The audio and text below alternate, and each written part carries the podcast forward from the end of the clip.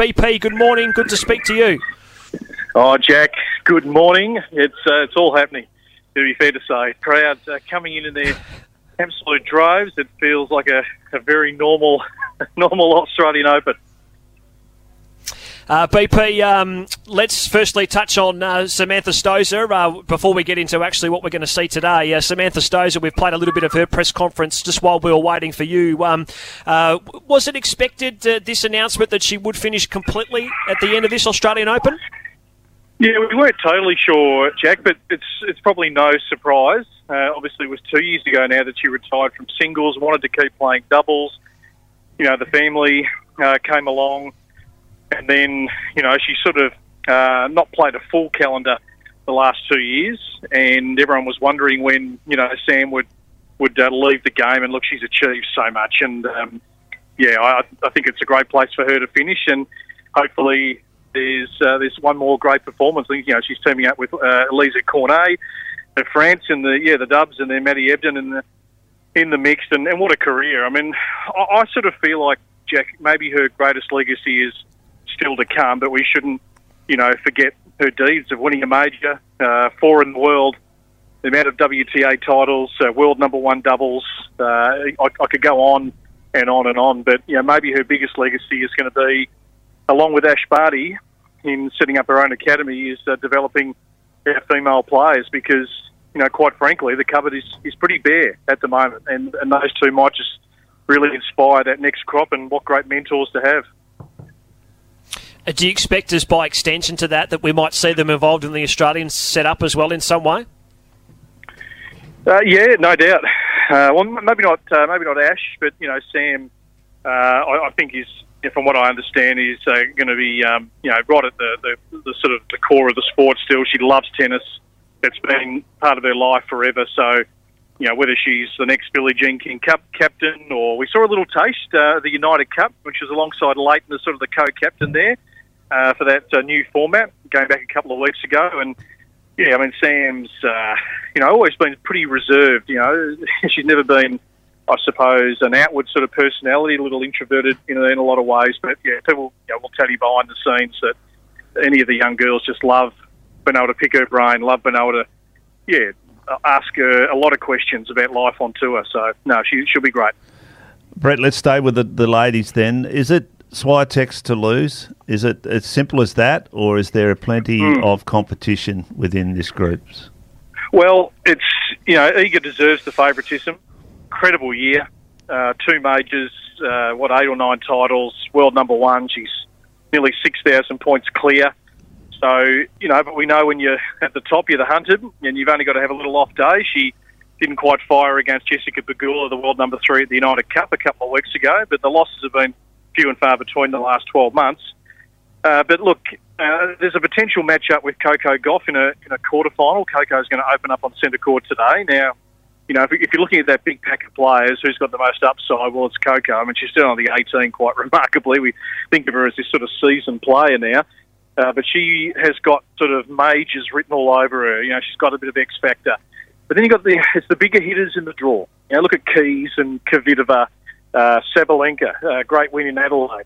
You know, if they're on, they're hard to stop, but they don't always have the consistency of uh, you know match to match. They can uh, they can miss a lot of balls and, and that can cost them. So, yeah, I think if Iga's on and she plays her dynamic brand of tennis, uh, it's pretty hard to stop. Is it Belinda Bencic a, a, you know one that may? I mean, she's been around the mark for a long time, hasn't won a, a major. Is she you know, she seems to be in a reasonable form. Is is that a, someone yeah. that could be a little bit of an outsider? Yeah, I mean, oh, she she fascinates me, Clarky, because she's she put together a pretty good resume. I mean, she got to you know top ten when she was eighteen, and then had a debilitating wrist injury, and you know, she's had to work her way back. A couple of coaching changes, uh, but she's you know the best performances have come on the hard courts of the U.S. Open.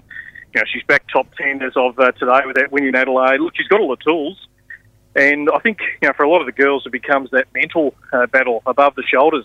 You know, in, in tight moments, pressure moments, who's going to stand up? And you know, she's. Um, I think she's uh, tried to not be so down and hard on herself, and just keep her emotions in check a little bit, which is easier said than done, as we know, in the cut and thrust of you know being a professional sports person. But look, she's got the skill set. Yeah, I mean, she for her talent, she should be always second week of a Grand Slam. But the women's game uh, keeps throwing up uh, wildly unpredictable results.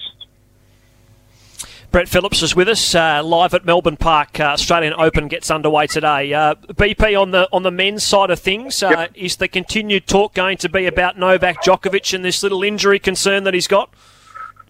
Yeah, it's a it's a must watch, isn't it? Because it's you know I can't remember the last time he came into a major uh, with an injury query. Normally, it'll be three or four matches into a major that there might be a an issue, and uh, you know, you know, possibly withdrawing, and he, he finds a he finds a way physically to get himself up and win the tournament.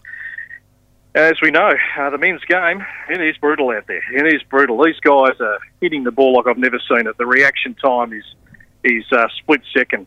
Uh, the ground you've got to cover. These young bucks, they, they want to step up and take uh, the older guys' scalp. So, yeah, look, I think the first three rounds look okay. Um, you know, possible de Minaur if he gets that far, round four, possible Jock, uh, possible Kyrgios quarter final. Uh, but look, if he's in the zone, and he, as he said yesterday, I, I want to be, I want to be the best. You know, that means winning the most Grand Slams. It means that breaking every record possible. And he's turning 36 this year, so he knows that these young guys are only going to get better and better, and he's got to get the whip cracking and uh, make the most of 2023. So, uh, BP, in terms of uh, the uh, contenders uh, for the men's yep. singles, can you summarise three or four that you think will be up there with Novak? Yeah, well, I think you know certainly, you know, Nadal, Medvedev seem on track for uh, a quarter final. Uh, Medvedev's the interesting one. You know, he's been to the final here last year. He lost his way a little bit at the majors last year, apart from that Australian Open. Didn't play Wimbledon, of course. So I'm keen to see where he can get back to. I like Felix. I like Felix Auger-Aliassime. You know, he lost that tough quarter final to Medvedev last year when he had him. What he was a couple of sets up. He certainly had his nose in front. So I do like um, I do like Felix. Uh, yeah, and and Holger I think's ready. The 19 year old to have a good run here. Just got to keep his emotions in check. Uh, he'd love to play Kyrgios, I can tell you, because he would agitate, and that would be quite feisty. Uh, that match. So bring that on if that happens in round number three.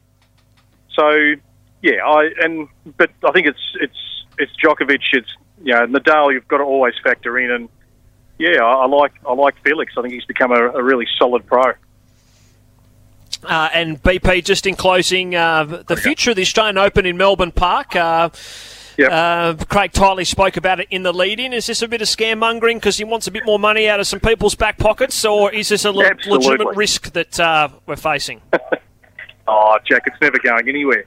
Now I know I'm being a bit biased. I'm sounding parochial, but I mean they've spent um, they've spent three hundred and fifty million dollars on this facility.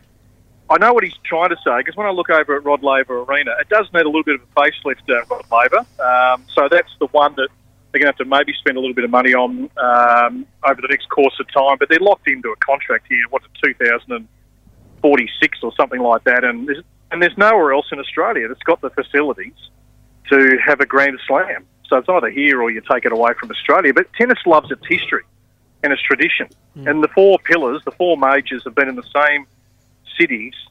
Um, you know, the Australian Open, I know before Kooyong moved around a bit, but that, you know, since the 70s, uh, it's been in Melbourne, so I, no, nothing, nothing will change. He's good. He's a good negotiator, Craig. He'll, he'll get a few bucks out. Very good. Uh, good on you, BP. Plenty of tennis to look forward to. The boys will uh, unwrap all of the day one action with you tomorrow. Thank you. Good to chat. There he goes. Brett Phillips with us this morning, uh, an Australian Open update. Thanks to Cowden Limited, the insurance brokers, and also Angelo Street Optical. You can find them in South Perth, independently owned and uh, uh, locally owned, I should say, independently and locally owned for all your eyewear and eye care needs.